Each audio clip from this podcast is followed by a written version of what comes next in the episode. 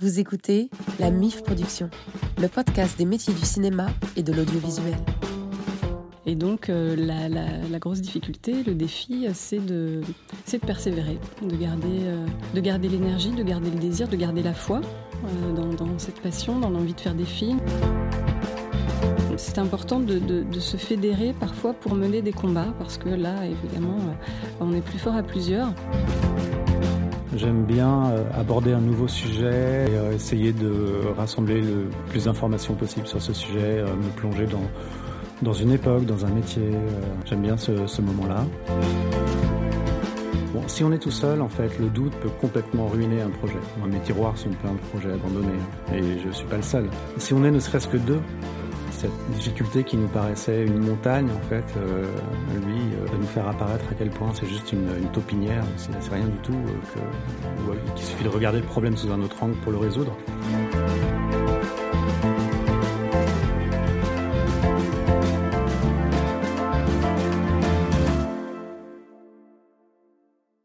Aujourd'hui, c'est un épisode un peu spécial parce que nous ne sommes pas deux, mais nous sommes trois. Catel Guillaume, bonjour. Bonjour. Olivier Sichelski, bonjour. Bonjour. Alors, merci de me recevoir ici, merci beaucoup. Est-ce que vous pouvez vous présenter, s'il vous plaît? Alors, je suis donc euh, Catel Guillou, euh, je suis scénariste, euh, ancienne élève de la FEMIS. Je suis sortie de la FEMIS euh, en section scénario il y a une dizaine d'années, une petite dizaine d'années. Et depuis, euh, j'écris des scénarios pour euh, le cinéma, pour euh, la télévision et pour la radio. Je suis donc Olivier Sichelski, euh, je suis également scénariste, réalisateur, consultant, euh, et j'ai été longtemps lecteur de scénarios par ailleurs. Et j'enseigne aussi le, le- le- le- le cinéma. Lecteur de scénario, c'est-à-dire? C'est-à-dire, euh, je faisais partie de ces gens qui lisent les scénarios qui sont envoyés aux producteurs, aux distributeurs, aux studios, aux chaînes, en quête de financement. Et euh, il s'agissait donc de faire une sorte d'évaluation artistique du potentiel d'un- scénario, d'en écrire le résumé, d'en faire une, un commentaire critique euh, pour aider en fait les décideurs à faire leur choix.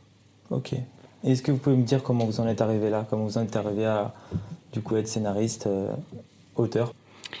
Euh, bah, moi, le, le cinéma, pour moi, c'est une passion euh, très ancienne, une passion d'enfance. Euh, j'ai regardé des films euh, très tôt dans ma vie, euh, j'adorais ça, et puis j'aimais aussi beaucoup écrire, et donc pendant très longtemps, pendant toute mon adolescence, j'ai balancé entre deux désirs, le désir d'écrire et le désir de faire des films, et, puis j'ai trouvé une voie intermédiaire qui était écrire pour le cinéma. Et donc après avoir fait des études de lettres et de philo aussi, j'ai décidé de, tenter une école de cinéma pour, en faire vraiment mon métier. Ok. Est-ce qu'il y a eu un déclic à un moment? Est-ce que, euh, à quel moment tu as découvert que tu, que, tu pouvais être- écrire des films, écrire des, scénarios? Bah, je l'ai découvert en le faisant en fait. Non, il n'y a, pas eu de déclic parce que ce sont vraiment euh, deux, deux, deux passions euh, que, je, que je ne peux pas euh, démêler l'une de l'autre. Et, euh, et euh, ça a été écrire pour le cinéma, ça a été vraiment une manière de réconcilier ces deux, ces deux désirs. Euh, et mais je ne me sentais pas légitime en fait. Avant d'être euh, prise à la FEMIS, d'être intégrée dans cette école, j'écrivais des petites choses, des petits bouts de, de, début de roman ou de début de, de, de scénario, mais je suis jamais allée au bout d'un vrai projet. Et, euh, et j'avais besoin, je ne m'autorisais pas en fait à écrire. Et j'ai eu besoin de passer par une école reconnue pour me sentir légitime. Et c'est euh, en faisant, c'est-à-dire à travers l'expérience d'abord euh, scolaire, euh, puis puis professionnelle, que je que- qu'aujourd'hui je peux accé- je, peux oser me dire scénariste. Mais pendant longtemps, ça a été très, très dur. Euh, Le syndrome de l'imposteur, c'est un, c'est un sujet qui revient vraiment souvent. Pour le coup, moi, je suis en train de m'auto-proclamer producteur maintenant, mais c'est c'est un long chemin, ça a été un très long cheminement. À la base, je suis compositeur et je pense qu'après dix ans de composition, un jour, on m'a dit Ah, c'est le compositeur euh, de. Enfin, bref, on m'a un peu nommé euh, compositeur, ça m'a fait vraiment bizarre. Et puis après, j'ai appris vraiment, avec le temps, à, accepter que je l'étais. Et toi, Olivier, comment t'en es arrivé là? Bah, c'est intéressant de passer par le biais de la, la question de la légitimité. euh, en Ouais. tout cas, pour moi, c'est- j'ai un parcours beaucoup plus sinueux et euh, accidenté, je pense, que celui de, de Catel. Euh, Peut-être parce que j'ai pas euh, connu cette, ce passage par l'école. Quand j'étais petit, je voulais plutôt je voulais être écrivain. assez naturellement, j'ai fait des études de, lettres. Et puis, sans trop savoir ce que je voulais faire, j'étais quand même assez passionné par le cinéma, mais plutôt par la réalisation. Donc j'ai commencé à faire des, un court métrage un peu tout seul. Euh, le scénario, pour moi, à l'époque, était plutôt une corvée, c'est-à-dire le, passage par lequel il faut passer pour pouvoir réaliser un film. C'était pas du tout euh, un goût ni un plaisir, donc j'aimais plutôt assembler des images et des sons. Et puis, euh, par chance, certains de ces films ont bien marché en festival. L'un d'eux a été sélectionné la Semaine de la critique à Cannes ce qui attire spontanément euh, une certaine attention, euh, l'attention de producteurs notamment, euh, qui viennent dans ces cas-là vous proposer de, faire un long métrage avec eux. Et c'est là que les choses se sont un petit peu gâtées au sens où, hormis le fait que j'ai travaillé avec un producteur, j'ai choisi de travailler avec un producteur qui n'était pas forcément le bon pour moi en tout cas, j'ai découvert à cette occasion-là que je ne savais pas du tout écrire. C'est-à-dire que je croyais savoir écrire et euh, j'ai découvert qu'il y avait une énorme différence entre euh, le geste euh, spontané, libre, poétique, intuitif du court métrage et puis la construction d'un film de 90 ou 120 minutes qui s'apparente plus à de l'architecture et à quelque chose de que je ne maîtrisais pas, dont je ne maîtrisais ni les outils ni les méthodes. Donc voilà, j'étais parfaitement autodidacte, hein, c'est-à-dire que j'ai pas, pas, pas fait d'école. Donc euh, le film ne s'est pas fait, ça a été assez douloureux. Il y a eu euh, quelques années un peu de, de, déprime, et puis je me suis dit, il faut quand même que, que tu apprennes à écrire. Et donc j'ai commencé à lire ces, livres qui n'étaient pas vraiment publiés en France euh, à l'époque, mais qui, étaient assez populaires aux États-Unis, où on considère un peu plus le scénario comme un artisanat et comme euh, un ensemble de techniques. Et je me suis euh, formé comme ça en lisant ces livres-là. Et euh, comme parallèlement, je gagnais ma vie en lisant des scénarios, comme je le disais, notamment pour Canal+, j'ai petit à petit acquis une certaine, on va dire, expertise, en tout cas en tant que, en tant que consultant. Et c'est par ce biais-là que je suis revenu progressivement à l'écriture. Tu as aussi fait ton mémoire sur, euh, sur un réalisateur, euh, j'ai oublié son nom, John Cassavetes. Alors là, oui. J'ai vu ça sur Internet. Qu'est-ce qu'on trouve sur Internet C'est euh, oui, c'est fou. Oui, en fait, je, à la sortie des, de, enfin, quand j'ai commencé à faire des études, je savais pas du tout quoi faire comme études. En fait, j'ai fait des études de lettres, enfin, en prépa, et puis après, on entre directement en licence. J'ai juste par paresse pris la matière dans laquelle j'avais plus de facilité, c'était l'anglais. Mhm. Et euh, effectivement, là, euh, il a fallu écrire un, mémoire de maîtrise. Et là encore, par paresse, euh, en dehors du fait que je m'intéresse au cinéma, j'ai vu qu'il y avait ce réalisateur sur lequel presque rien n'avait été publié. Alors que pour écrire, par exemple, un, mémoire sur Hitchcock ou sur un réalisateur beaucoup plus, beaucoup plus étudié, il aurait fallu absorber des dizaines et des dizaines de livres.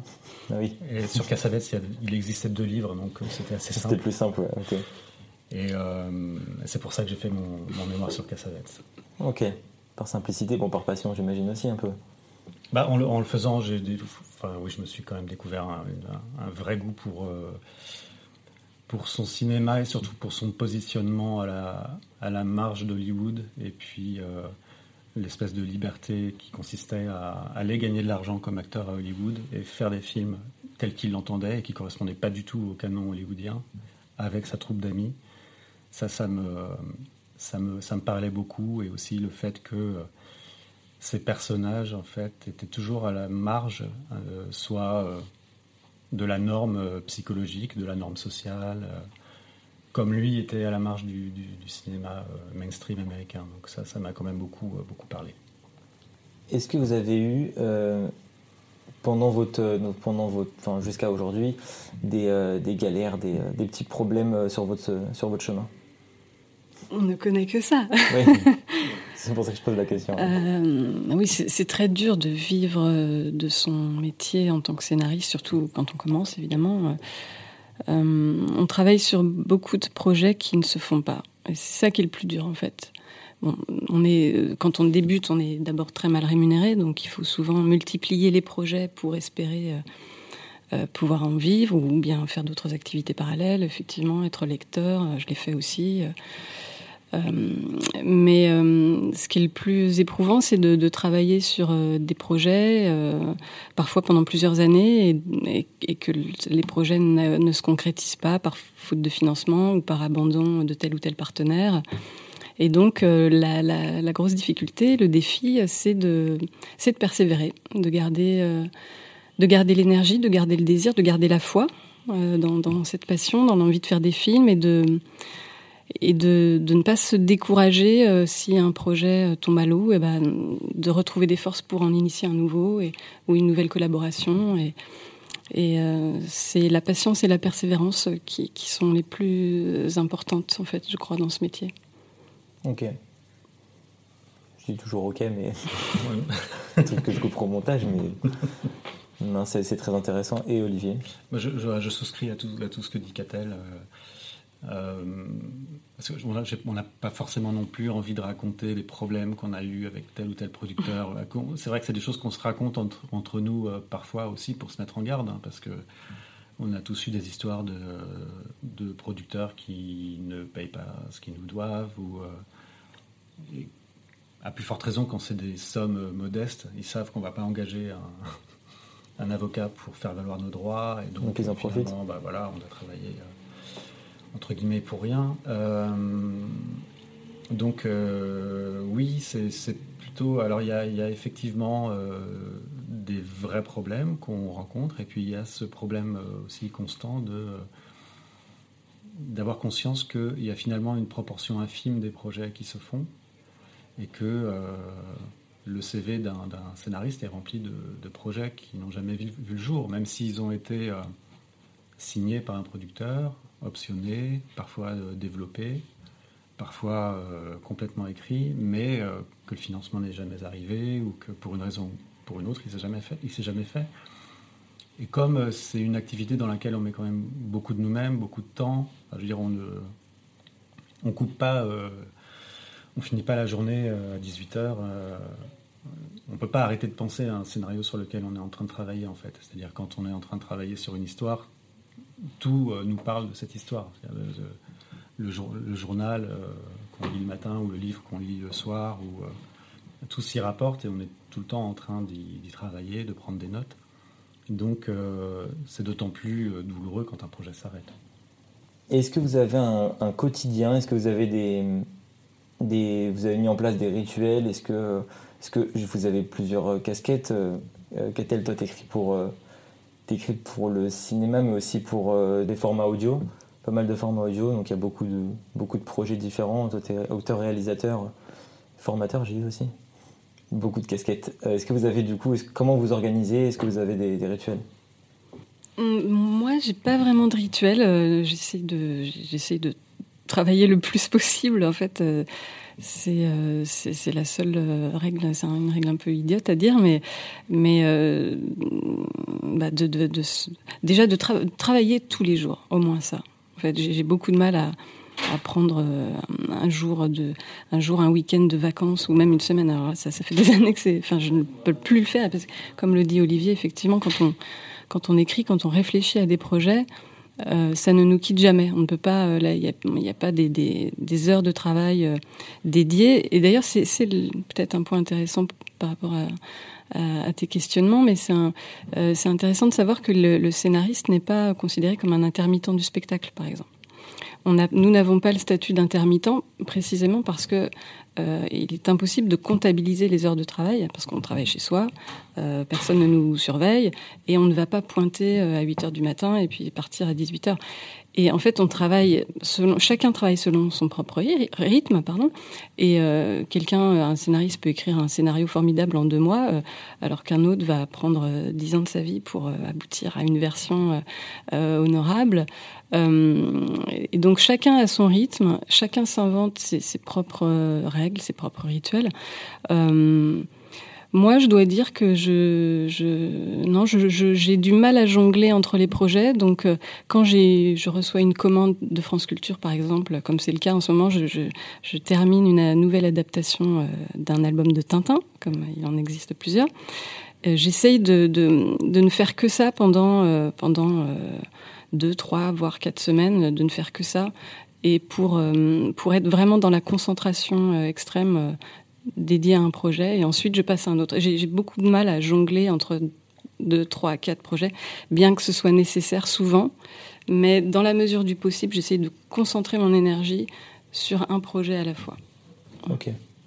Et euh, juste, tu disais que tu n'as pas le statut d'intermittent, tu as le statut d'auteur, du coup? Oui. C'est ce statut-là qui est généralisé pour les, euh, qui est un statut un peu flou parce que en fait, ça signifie que le statut d'auteur signifie qu'on est qu'on touche des droits d'auteur euh, quand il y a une diffusion euh, d'un texte euh, qui, qui, a été publié ou enfin qui a été rendu public, diffusé. Euh, mais quand nous, quand on n'a pas de contrat de travail, contrat d'écriture avec un producteur ou autre, on n'est pas payé. Voilà, tout simplement. Ça signifie ça. Donc c'est une précarité souvent, enfin, parfois extrême. Ah oui, ok. J'ai quelques questions dessus, mm. on, y reviendra juste après. Olivier, euh, un quotidien C'est vrai que la difficulté, c'est vraiment de jongler euh, d'une part avec euh, plusieurs projets simultanés qui en sont tous à des stades différents de, développement. Certains en sont au stade où on doit simplement, simplement rédiger un dossier de demande de, subvention, par exemple. D'autres en sont vraiment aux prémices. Euh, certains sont en coécriture, d'autres sont des commandes. Donc, enfin, c'est assez complexe. Euh, et euh, quand on jongle en plus avec différentes casquettes, c'est assez difficile. différents métiers.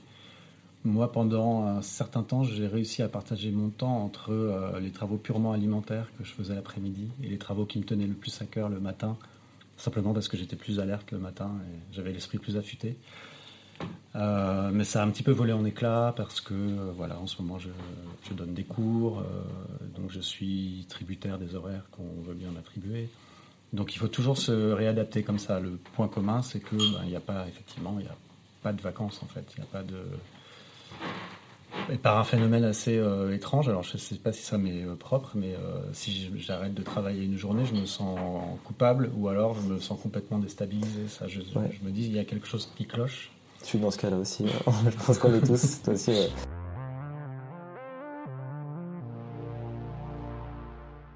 on parlait des contrats, des... j'avais une question précise. quel statut juridique toi tu as pour le coup, Olivier? En tant que réalisateur, tu peux avoir, euh, prétendre au statut d'intermittent. En tant qu'auteur, euh, non, du coup. Euh, est-ce que tu jongles entre les deux? Est-ce que tu as une société?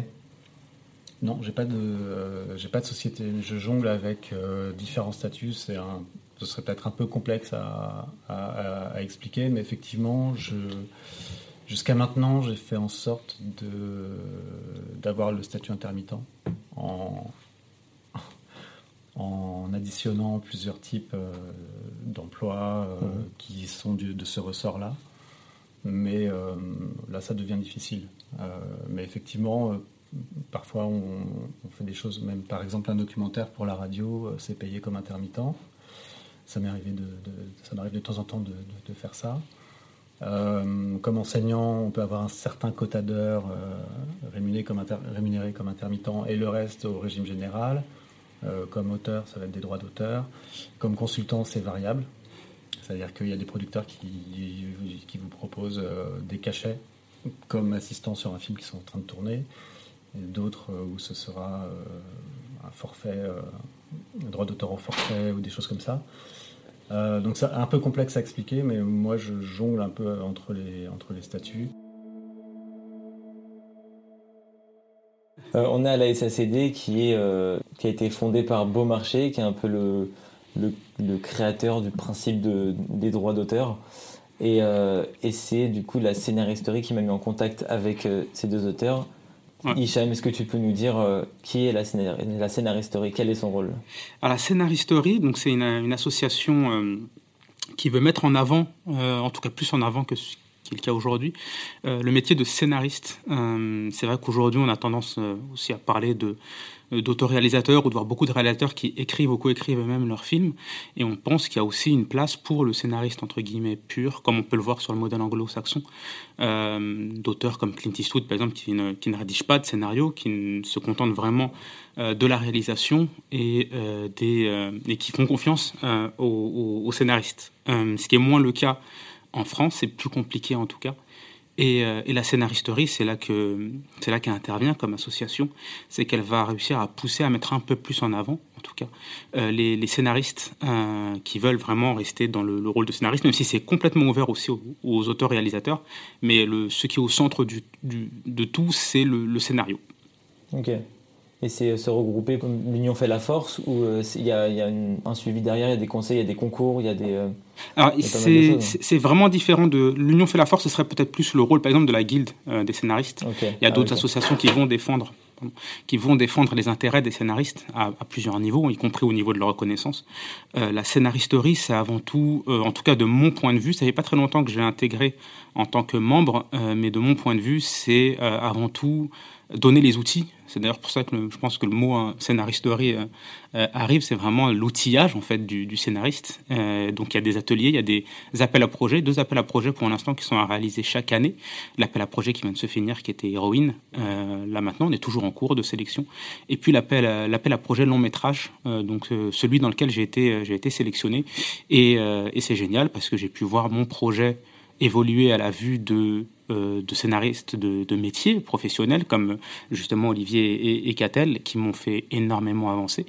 Euh, ma première version que j'ai envoyée n'a plus beaucoup de choses à voir aujourd'hui avec cette version euh, là et c'est salvateur euh, je leur en suis très reconnaissant autant avec qu'à la scénaristerie euh, parce que les scénaristes aujourd'hui on a peut-être tendance quand on commence à être un peu solitaire et on se rend compte du rôle euh, de l'importance d'être plusieurs de se faire relire euh, aujourd'hui c'était aussi euh, super intense parce qu'on a eu des acteurs qui ont lu une partie des dialogués et on se rend compte une fois que c'est joué des choses qui vont des choses qui vont pas des choses à modifier et, c'est ce qu'offre la scénaristerie à travers ces ateliers. Donc l'œil avisé d'un lecteur le, jeu d'un acteur et jusqu'au pitch, puisque les, projets qui sont sélectionnés par la scénaristerie iront euh, seront pitchés euh, auprès de producteurs, euh, et donc y aura en plus l'œil professionnel du, du, producteur et du, réalisateur ensuite à la fin, à la fin des ateliers. Ça donne vraiment corps euh, à, à l'idée finalement quand on, on en voit. C'est pour ça d'ailleurs c'est très intéressant. Mais le, tu as pu le voir sur l'appel à projet héroïne, sur les, les, différentes communications qui ont été faites, c'est sous forme de carte postale. Ouais.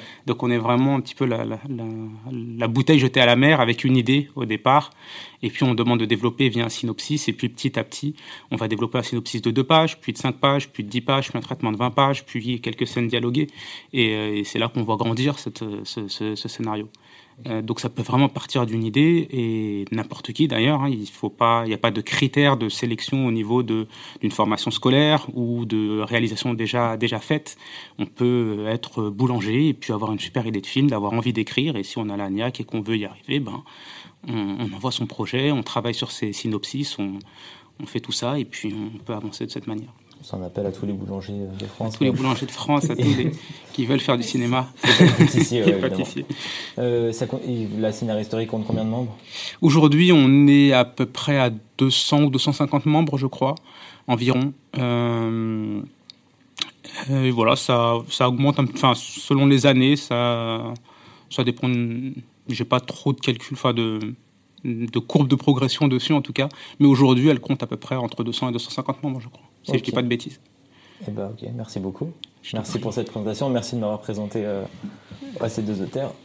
Du coup, on parle d'entourage. J'ai une question concernant justement l'entourage. Euh, je vais l'introduire avant. J'étais euh, dans une école, j'ai fait deux ans dans une école de jazz en tant que compositeur. Et, euh, et un jour, j'ai enfin, adoré cette, euh, cette formation. Ça devait durer cinq ans. Je suis resté deux ans. Je, voulais partir pour euh, voler de mes propres ailes. Mais un jour, un prof m'a dit entourez-vous, créez, des collectifs, créez des guildes, euh, créez des syndicats, euh, et partent un petit peu loin, mais en tout cas créez des groupes de, compositeurs. Et moi à ce moment-là, je comprenais pas, je me suis dit, si, si, on est deux compositeurs, on est concurrents. Mais en fait, pas du tout, et j'ai compris la puissance de ce qu'il disait euh, par la suite, quand j'ai vu justement des groupes se former, et Et, euh, et j'ai vu s'associer des, des, ressources, des, des conseils, des, enfin, des conseillers artistiques, euh, euh juridiques, financiers. En fait, il y a, tellement de, de, bons points. Donc ma question c'est la suivante.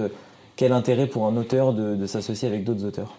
Oui, il y, y, a plusieurs raisons de s'associer, effectivement. Moi, j'ai découvert la force du collectif, en fait, à la Fémis, justement. J'étais très solitaire auparavant. Je ne faisais que mes petits textes chez moi, pour moi, toute seule.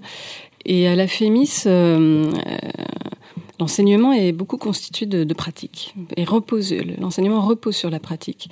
Et dans ma section scénario, nous étions euh, six élèves, six élèves par spécialité, par promo. Et euh, nous travaillions beaucoup euh, en groupe, en fait, et surtout, on se lisait les uns les autres. Euh, on devait écrire beaucoup pendant ces années, ces, ces quelques années à la FEMIS formation en quatre ans, dont trois années de spécialité. Et pendant ces trois années de spécialité, on ne fait qu'écrire des scénarios et on se lit les uns les autres. Et c'est non seulement en écrivant, mais aussi en, lisant euh, les travaux de mes petits camarades, en réfléchissant, en, essayant d'analyser ce qui fonctionne, ce qui ne fonctionne pas. C'est comme ça que j'ai compris beaucoup de choses en fait sur euh, l'efficacité narrative, sur euh, la construction des personnages, etc. Enfin tous ces éléments clés d'un scénario.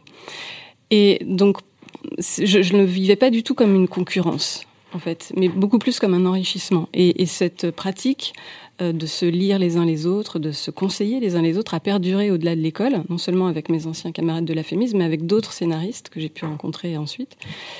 Euh, et c'est très important euh, d'échanger sur nos pratiques, de, lire aussi les travaux des autres pour, pour entrer dans d'autres imaginaires, d'autres univers, comprendre l'immensité de ce qui est possible en fait. Euh, parce que parfois on est un petit peu bloqué dans sa propre imagination, euh, son propre euh, mécanisme. Ouais. ouais. Et, euh, et de, de, de, de, voir euh, ce que s'autorisent les autres, ça permet de débloquer des choses chez soi-même. Et par ailleurs, euh, c'est aussi important d'un point de vue plus professionnel et politique, euh, c'est important de, se fédérer parfois pour mener des combats, parce que là, évidemment, euh, on est plus fort à plusieurs.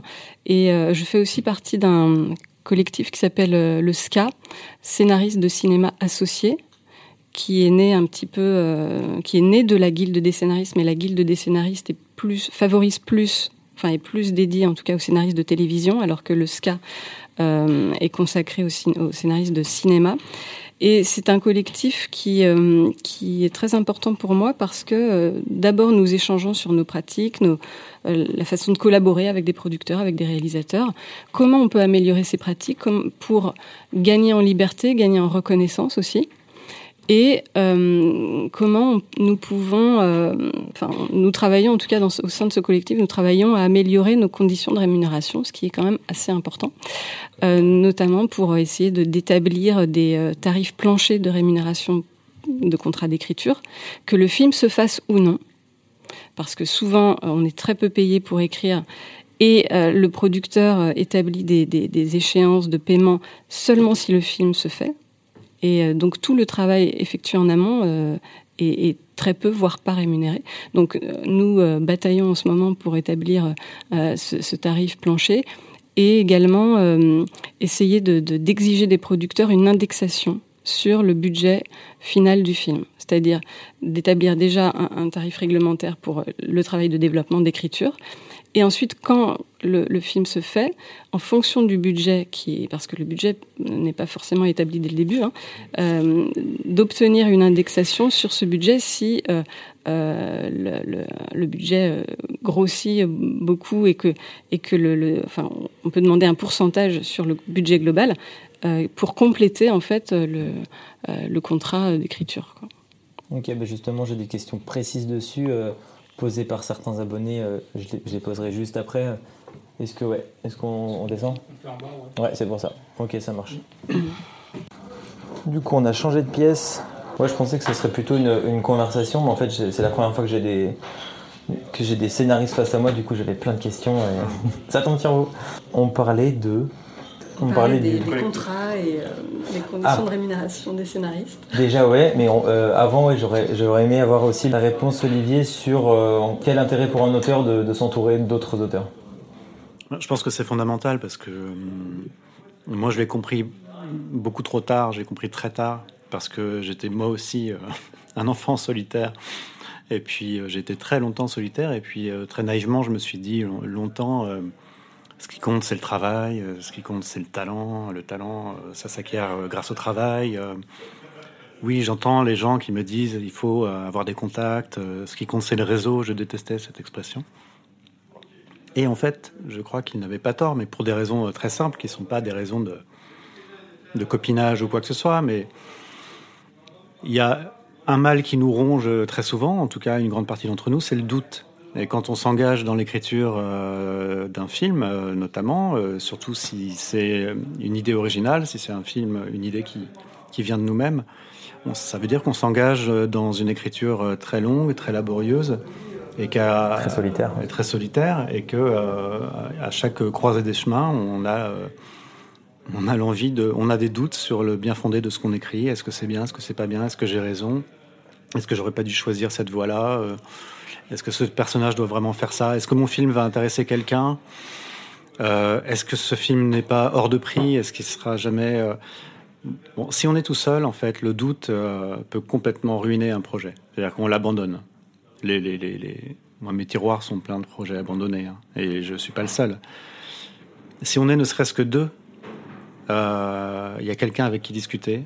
Il y a quelqu'un euh, qui va porter un regard un peu différent, regarder les choses sous un autre angle. Et puis cette euh, difficulté qui nous paraissait une montagne, en fait, lui va nous montrer, lui ou elle, va nous faire apparaître à quel point c'est juste une, une, taupinière, ou c'est rien du tout, que, ou qu'il suffit de regarder le problème sous un autre angle pour le résoudre.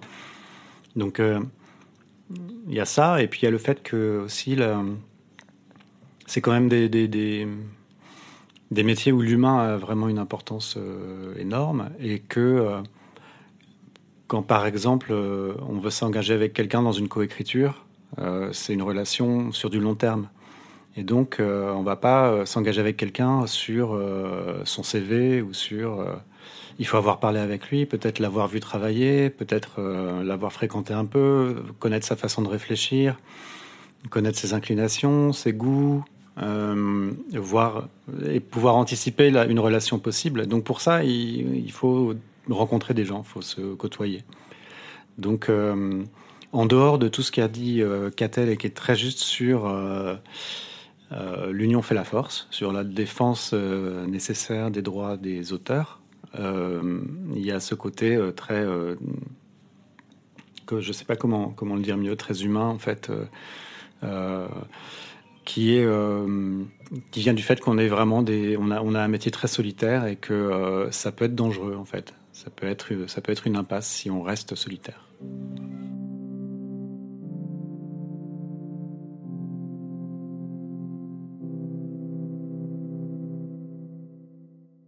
En, tant qu'auteur, comment, euh, comment vous y prenez pour, pour approcher des producteurs, enfin auteurs et aussi réalisateurs pour Olivier, comment vous y prenez pour, pour euh, entrer en contact, on va dire, ou euh, entamer en tout cas le, processus de création d'une œuvre euh, audiovisuelle bah, en, tant que scénariste seul et méconnu, je ne suis pas un grand nom du scénario, c'est quasiment impossible en fait.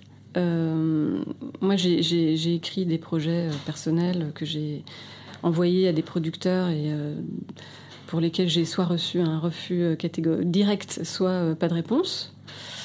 Euh, en revanche, quand, je collabore avec un réalisateur ou une réalisatrice, c'est plus simple parce que en fait, le, contact se fait par eux. Un producteur ne s'engage pas avec un scénariste, il s'engage avec un réalisateur. et un, autre moyen d'entrer malgré tout en contact avec des producteurs, c'est les, aides à l'écriture ou les, ou les concours de scénario qu'on peut, qu'on peut gagner, qu'on peut obtenir. par exemple, en lumière du coup un peu. Voilà, euh, par exemple les aides du CNC. Euh, moi j'ai obtenu plusieurs aides du CNC euh, pour des projets personnels ou des projets en collaboration mais sans producteur. Quand, quand, on obtient une aide avec le CNC, notre nom apparaît sur le site du CNC avec souvent un pitch, en général un pitch, puisque dans les dossiers de demande d'aide, euh, le CNC demande des pitchs qui sont destinés à cela, c'est-à-dire à, une publication sur le site. Et, euh, donc ça attire l'attention des producteurs qui peuvent ensuite nous solliciter par, par mail, généralement, pour demander à lire le projet. Ça, ça m'est arrivé plusieurs fois, mais ça ne débouche que rarement, très rarement, sur ensuite une option ou un contrat. Et en tant que producteur ou réalisateur, comment on peut, dans l'autre sens, comment on peut trouver des, des, scénaristes plutôt, enfin même question en tant que producteur. Par exemple, je cherche euh, une autrice ou un auteur pour, euh, pour un projet de podcast, un projet de fiction, c'est une vraie histoire, je cherche vraiment. Et du coup, comment m'y prendre pour, euh, pour en trouver, pour trouver des histoires déjà écrites ou pas bah, En fait, il faut d'abord écouter, enfin pour, dans ce cas-là, pour toi, il faut écouter des podcasts. Et c'est en écoutant que tu vas trouver des, des voix qui t'intéressent, des plumes qui t'intéressent.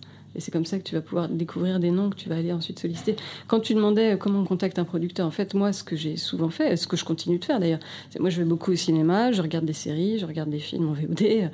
Euh, et, euh, il y a des films qui, me plaisent particulièrement. Et donc je, regarde qui l'a fait, qui l'a produit, qui l'a réalisé. Et ensuite, ça m'est arrivé plusieurs fois de de me dire j'ai envie de travailler avec tel réalisateur, par exemple. Donc je cherche son contact, je peux le contacter, je, je peux le, solliciter, lui proposer éventuellement une collaboration. Et pareil avec les producteurs. Euh, ça m'est arrivé, par exemple, j'ai contacté pour un projet personnel, j'ai contacté euh, euh, les films du bal uniquement, donc Judith Lévy et Eve Robin, si je ne me trompe pas. Tu connais Non, non je ne connais pas, malheureusement. qui ont produit, par exemple, Bertrand Bonello. Euh, ou Atlantique de Matty Diop. Bon, j'aime leur travail en tant que productrice. Donc c'est vers elles que euh, j'avais envie d'aller pour leur proposer un, proposer un projet personnel. Et dans l'autre sens, ça, ça, doit marcher de la même manière. Je pense que vous, producteurs, vous devez être à l'affût de nouvelles écritures, enfin nouvelles ou pas nouvelles, mais en tout cas de, de, projets, euh, de séries, de, films réalisés ou non, de podcasts réalisés ou non, de projets qui euh, ne sont pas toujours réalisés, mais dont vous pouvez lire les résumés, les pitchs, comme je l'ai dit, soit sur le site du CNC, soit par d'autres biais, sur d'autres plateformes. Et, et, donc, enfin, faire votre propre travail d'investigation, en fait, pour aller vers ce qu'on appelle, ce que les, les, producteurs aiment bien appeler les talents. euh, euh, J'entends souvent ce nom, ouais. Ah. Ah, c'est un beau jingle. On va le laisser du. Très jazzy. Ouais. Ça, c'était prévu. Hein. Ça fait vraiment, c'est l'heure de l'apéro. Ouais.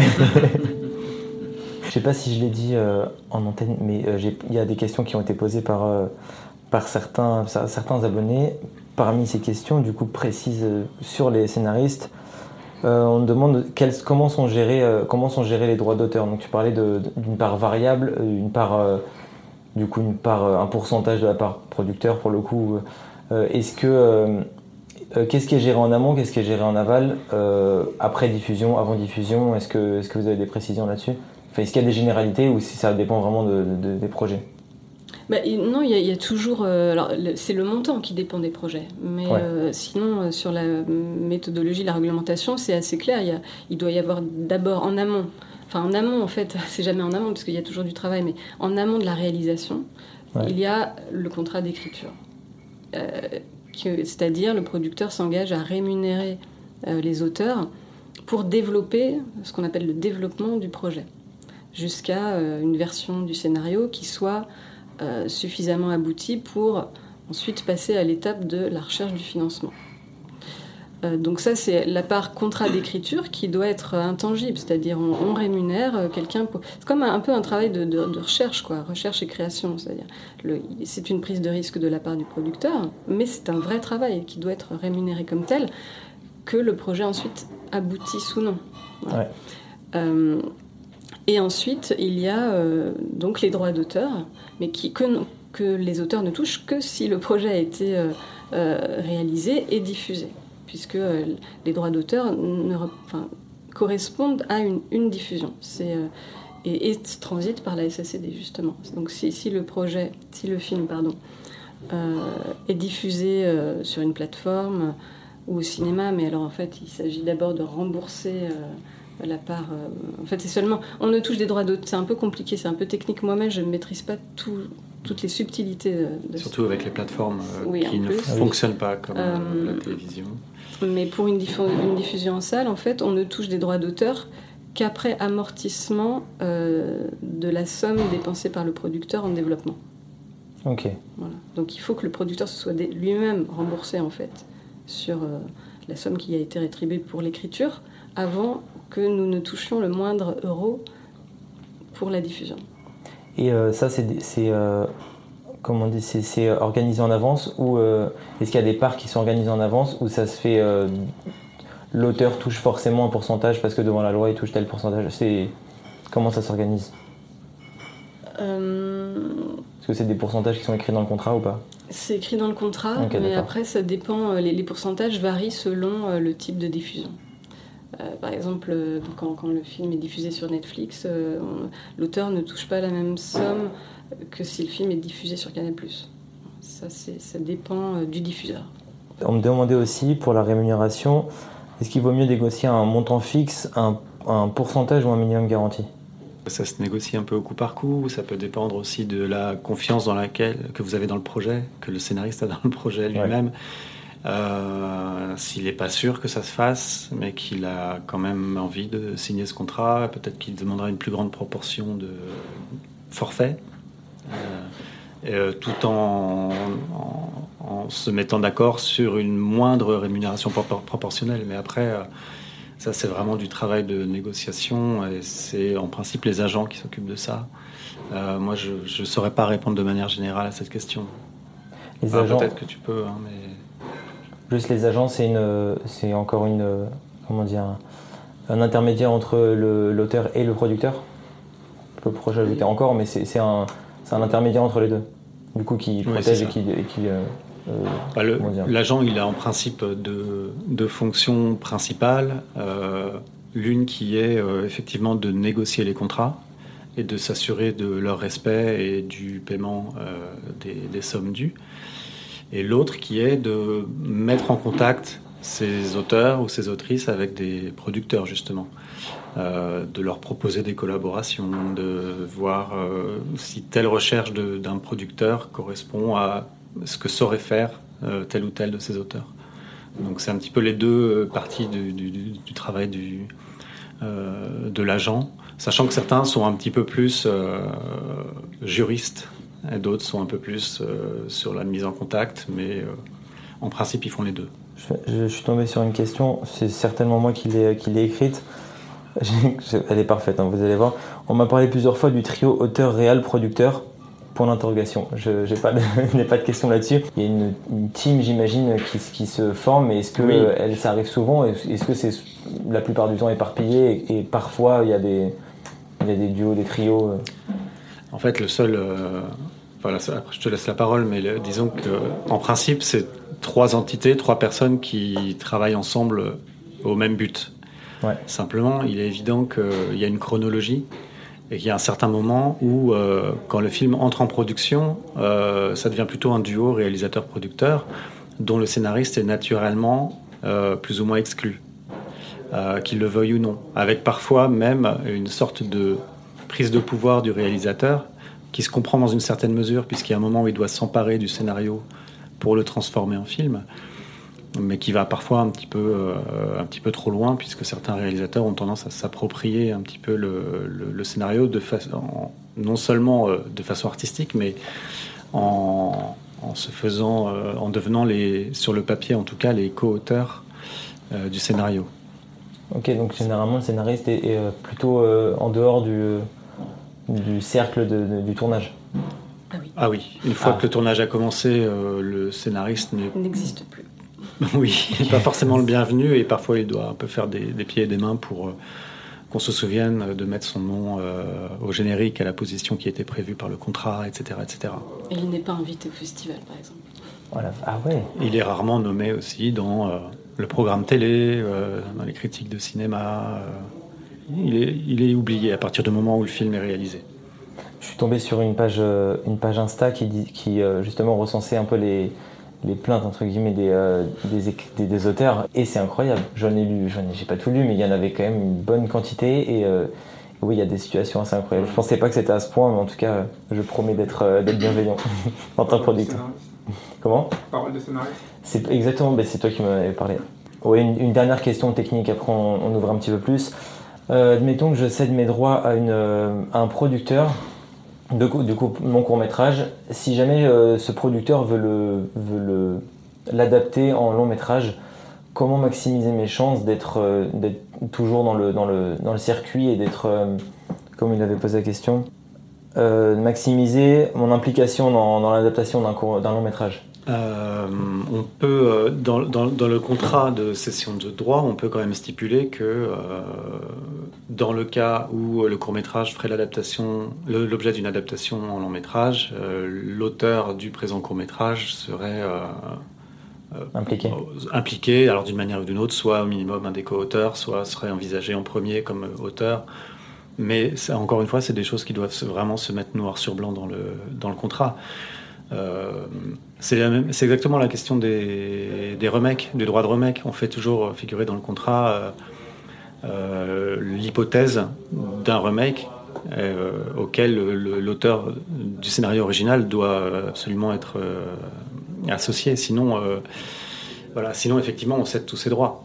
donc, c'est encore une fois, c'est aussi pour ça que les agences sont là, c'est pour veiller à ce que ce genre de clause soit dans le contrat. Il y a une autre clause qui est assez importante à mes yeux, euh, d'autant plus que j'ai signé un contrat euh, où elle ne figurait pas, et je le regrette beaucoup. C'est euh, dans le cas où le scénario ne serait pas réalisé dans les 3 ans, 5 ans, l'auteur doit reprendre la totalité de, ses droits. C'est-à-dire qu'on peut ah récupérer ses droits et en faire ce qu'on veut, le proposer à notre producteur, le réécrire, etc. Parce que par défaut, c'est, je pense que la, la durée euh, légale est de 30 ans. C'est-à-dire que si vous ne mettez pas cette clause-là dans votre contrat, euh, ben, pendant 30 ans, vous ne pouvez rien faire de votre, de votre projet. Ok. Et, euh, mais tu disais qu'il ne faut pas céder ses droits. moi, je pensais qu'on cédait des droits automatiquement à un producteur quand on voulait que le projet aboutisse. Mais du coup, il y a d'autres options non, c'était un peu une boutade, mais, euh, mais euh, là, dans ce cas-là, euh, je, là, le cas que tu décris, je pense que c'est très risqué, en fait, de céder ses, droits d'auteur sur un court métrage sans, sans faire figurer dans, un contrat euh, que, l'auteur d'origine ait euh, la possibilité soit de, d'écrire seul ou en collaboration euh, la, version longue de, son projet. Enfin. Je, pense qu'il n'a pas encore scellé ses droits et que c'était en négociation. Du coup, il voulait vraiment être sûr pour. je crois qu'il en est là. Il voulait être sûr pour justement, dans le cas où ça serait réadapté en long métrage, ne pas faire de bêtises et, justement pas céder tous ses droits. Je pense qu'il en est là et du, coup, il n'a pas pris encore ce risque. Donc je pense que ce sera utile pour lui. Il faut le faire figurer absolument dans le contrat. Qu'est-ce que vous aimez dans votre travail? Dans ce que vous faites au quotidien? Moi, j'aime bien les recherches. C'est-à-dire? La recherche documentaire. J'aime bien euh, aborder un nouveau sujet et euh, essayer de rassembler le plus d'informations possible sur ce sujet, euh, me plonger dans, dans une époque, dans un métier. J'aime bien ce moment-là. C'est vrai, moi aussi, j'aime énormément euh, m'immerger dans un univers, dans un domaine que je connais euh, pas forcément au début, euh, découvrir des choses, apprendre des choses. Et parfois, certains projets sont presque des prétextes à, apprendre de nouvelles choses. Et, et, puis évidemment, j'aime j'aime l'échapper dans l'imaginaire que permet l'écriture. Et puis j'aime beaucoup euh, l'échange, échanger euh, avec, euh, avec les, réalisateurs ou les réalisatrices avec lesquels je travaille. bon, ça, ça, se passe pas toujours bien, pas, toujours de manière harmonieuse, mais quand c'est harmonieux, ça crée une vraie émulation, c'est très vivifiant, très galvanisant. Évidemment, un scénariste est beaucoup amené à collaborer parce que, comme l'a dit Hicham, en France, c'est très difficile d'écrire un scénario seul qui soit ensuite réalisé ou pris en charge par un producteur. Donc on, est amené essentiellement à travailler en, collaboration. Euh, et, il faut avoir le goût de ça. Il faut avoir le goût, euh, la patience d'écouter, euh, de réagir, de rebondir, d'être toujours dans, oui, dans le dialogue, dans la proposition. Et c'est, ça peut être réjouissant, heureusement. Et quelle place vous accordez au divertissement créatif, mais pas que au divertissement en général? Parce que vous dites que vous travaillez tout le temps, vous n'avez pas de jour de congé, culpabiliser quand vous en avez, quand vous en, vous en octroyez. Donc, euh, quelle place pour le reste? Effectivement, j'ai je, je, du mal à, lire juste pour le plaisir ou à regarder un film juste pour le plaisir. Disons que quand j'ai le choix, je vais toujours aller vers le livre ou le, film qui va euh, me parler de, euh, du travail sur lequel je suis en train de, travailler. Oui, qui va nourrir. Qui va nourrir. Après, euh, autre, de toute façon, j'ai remarqué que quand on est en train de travailler sur un projet particulier, tout ce qu'on lit, tout ce qu'on voit, nous parle finalement du projet sur lequel on est.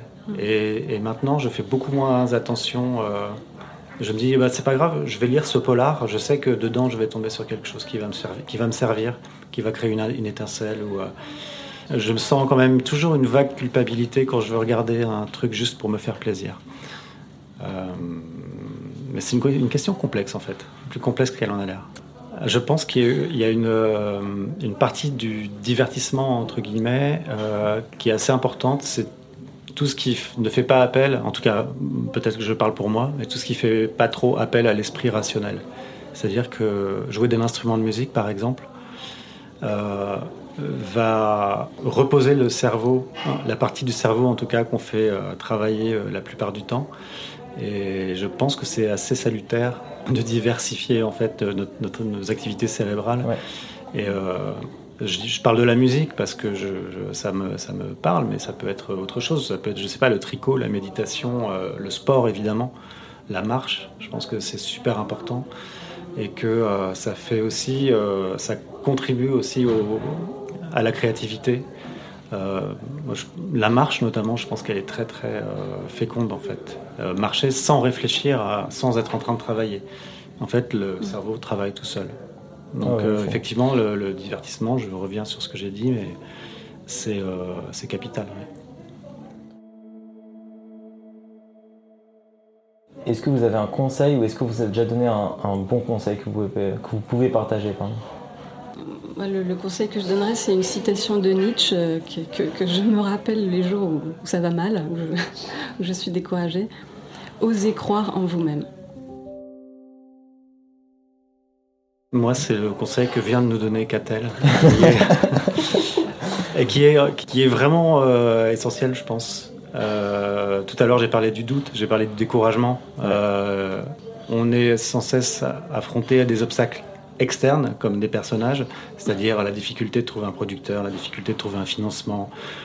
Puis, encore pire, et encore en amont, il y a des obstacles internes qui sont, bah, qui sont le doute et puis le fait de ne pas croire assez en soi qui parfois sont des problèmes qu'on traîne depuis longtemps. Il suffit que dans, votre enfance, euh, on ne vous ait pas assez fait confiance, ben ça, vous pouvez traîner ça euh, toute votre vie de scénariste, par exemple. Et, euh, en l'occurrence, pour ça, ben, ce mantra-là, oser croire en vous-même, ouais, est un vrai, un vrai guide, je pense. De mémoire, je crois que c'est de Nietzsche, il me semble, cette phrase. Bon, en tout cas, ok, ok, merci beaucoup. Est-ce que vous avez un livre ou un film à conseiller? Ce qui m'a marqué, on, va dire, sur la créativité, sur euh, les difficultés dont on parle aussi. Mhm. Euh, le, journal d'écrivain de Virginia Woolf, par exemple, très précieux. Ok, bah je, noterai ça dans les, dans les descriptions. Et toi Et moi, bah, je, vais, je, vais, conseiller un film que j'ai vu, euh, que j'ai vu un peu en retard parce qu'il est sorti l'été dernier. Mais je l'ai vu récemment au cinéma parce que l'UGC DL a eu la bonne idée de le ressortir. C'est Onoda le film d'Arthur Harari. Et j'en parle parce que ça fait écho un petit peu à la citation de Nietzsche, parce que c'est un film euh, assez fou. Euh, il y a un projet euh, d'une grande audace et qui, sur le papier, pouvait paraître impossible. C'est l'histoire d'un soldat japonais qui, qui, a combattu sur une île du Pacifique pendant la Deuxième Guerre mondiale et qui n'a jamais voulu croire à la fin de la guerre, et qui donc a continué à vivre seul dans la jungle pendant 30 ans après la fin de la guerre. Et c'est un projet fou parce que c'est un Français qui est allé tourner ce film en japonais. Tout le film est en japonais, avec des acteurs japonais, euh, dans la jungle. Euh, et, le résultat est formidable. Donc euh, je trouve que c'est un bel exemple de... ouais, d'inconscience peut-être, en tout cas de, folie créative, pas si folle que ça parce qu'elle a, elle a réussi à, à se réaliser.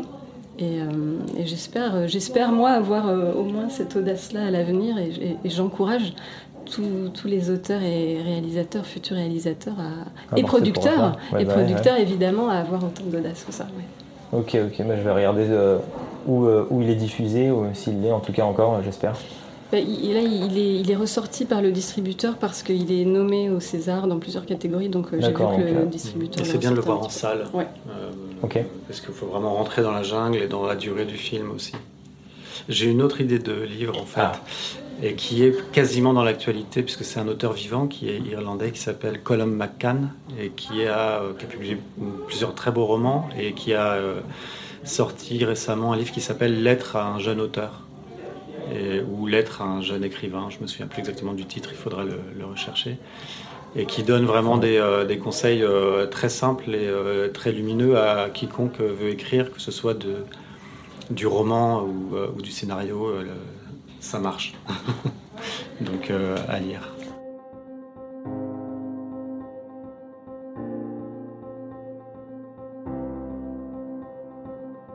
Est-ce que vous avez des choses à ajouter, des choses à dire, à préciser?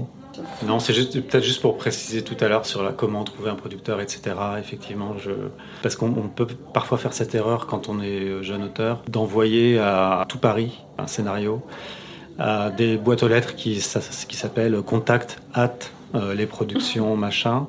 Ça, ça marche pas. Donc je pense qu'il faut effectivement au minimum, euh, enfin, il faut s'adresser à des producteurs dont on connaît le travail et dont le travail peut correspondre au projet qu'on a envie de leur vendre. Bien sûr. D'accord? Donc euh, ça c'est important. Euh, si on a pu avoir un premier contact avec le producteur avant, c'est encore mieux. C'est-à-dire, vous vous souvenez peut-être de moi, on s'est croisés au festival, machin, où euh, vous étiez au jury de cette aide qui m'a été attribuée, j'aime beaucoup votre travail, etc. Où je viens de la part d'un tel avec qui vous travaillez. C'est toujours mieux que de venir de nulle part. Et puis, euh, juste préciser aussi que du côté des producteurs, il y a effectivement les festivals, les, aides du CNC ou autres, et il y a aussi euh, les séances de pitch qui se font soit à l'issue d'une formation, de formation du, CEA par exemple, Conservatoire européen d'écriture audiovisuelle, ou qui se font à l'issue de, la scénaristerie, des, des, ateliers de la scénaristerie, où on invite un certain nombre de producteurs à écouter les pitchs des auteurs qui ont développé leur projet. Et je sais qu'ils sont... Euh, ça paraît paradoxal parce que les, les scénaristes ont l'impression d'être toujours en demande et que c'est très difficile de trouver un producteur. Et c'est vrai. Et en même temps, les producteurs, quand on les interroge, euh, disent qu'ils sont vraiment à la recherche de projets. Et aujourd'hui, plus que jamais, parce qu'il y a une multiplication des diffuseurs et des nouvelles plateformes qui arrivent encore euh, l'année prochaine. Euh, et donc, il faut savoir quand même que les producteurs sont à la recherche d'auteurs ouais. et de projets. Ça ne veut pas dire que ça sera facile mais ils ont les oreilles et les yeux grands ouverts. Ouais. Donc, il euh, ne faut pas se décourager. C'est ce que me disait euh, euh, Aurélie Mémon, deuxième épisode. Il disait Je lis tout le temps cinq livres en même temps parce que je suis à la recherche d'auteurs de la nouvelle pépite à adapter, de la nouvelle, du nouveau talent, comme, comme on disait tout à l'heure. Donc, donc, oui, effectivement, ils sont, ils sont à la recherche. En tout cas, merci beaucoup. Merci infiniment à vous trois. Merci Hicham de m'avoir mis en, en, contact et m'avoir accueilli ici. Euh, C'était très dense, très technique. J'espère que ceux qui nous écoutent, celles et ceux qui nous écoutent ont, ont su euh, s'inspirer euh, de tout ça. En tout cas, merci encore. Merci à toi. Merci beaucoup. Merci d'avoir écouté cet épisode jusqu'au bout. Vous pouvez me retrouver sur Insta at la MIF Production au pluriel si vous avez des questions, des suggestions ou si vous voulez intervenir dans mon podcast. On se retrouve la semaine prochaine. Du kiff. Ciao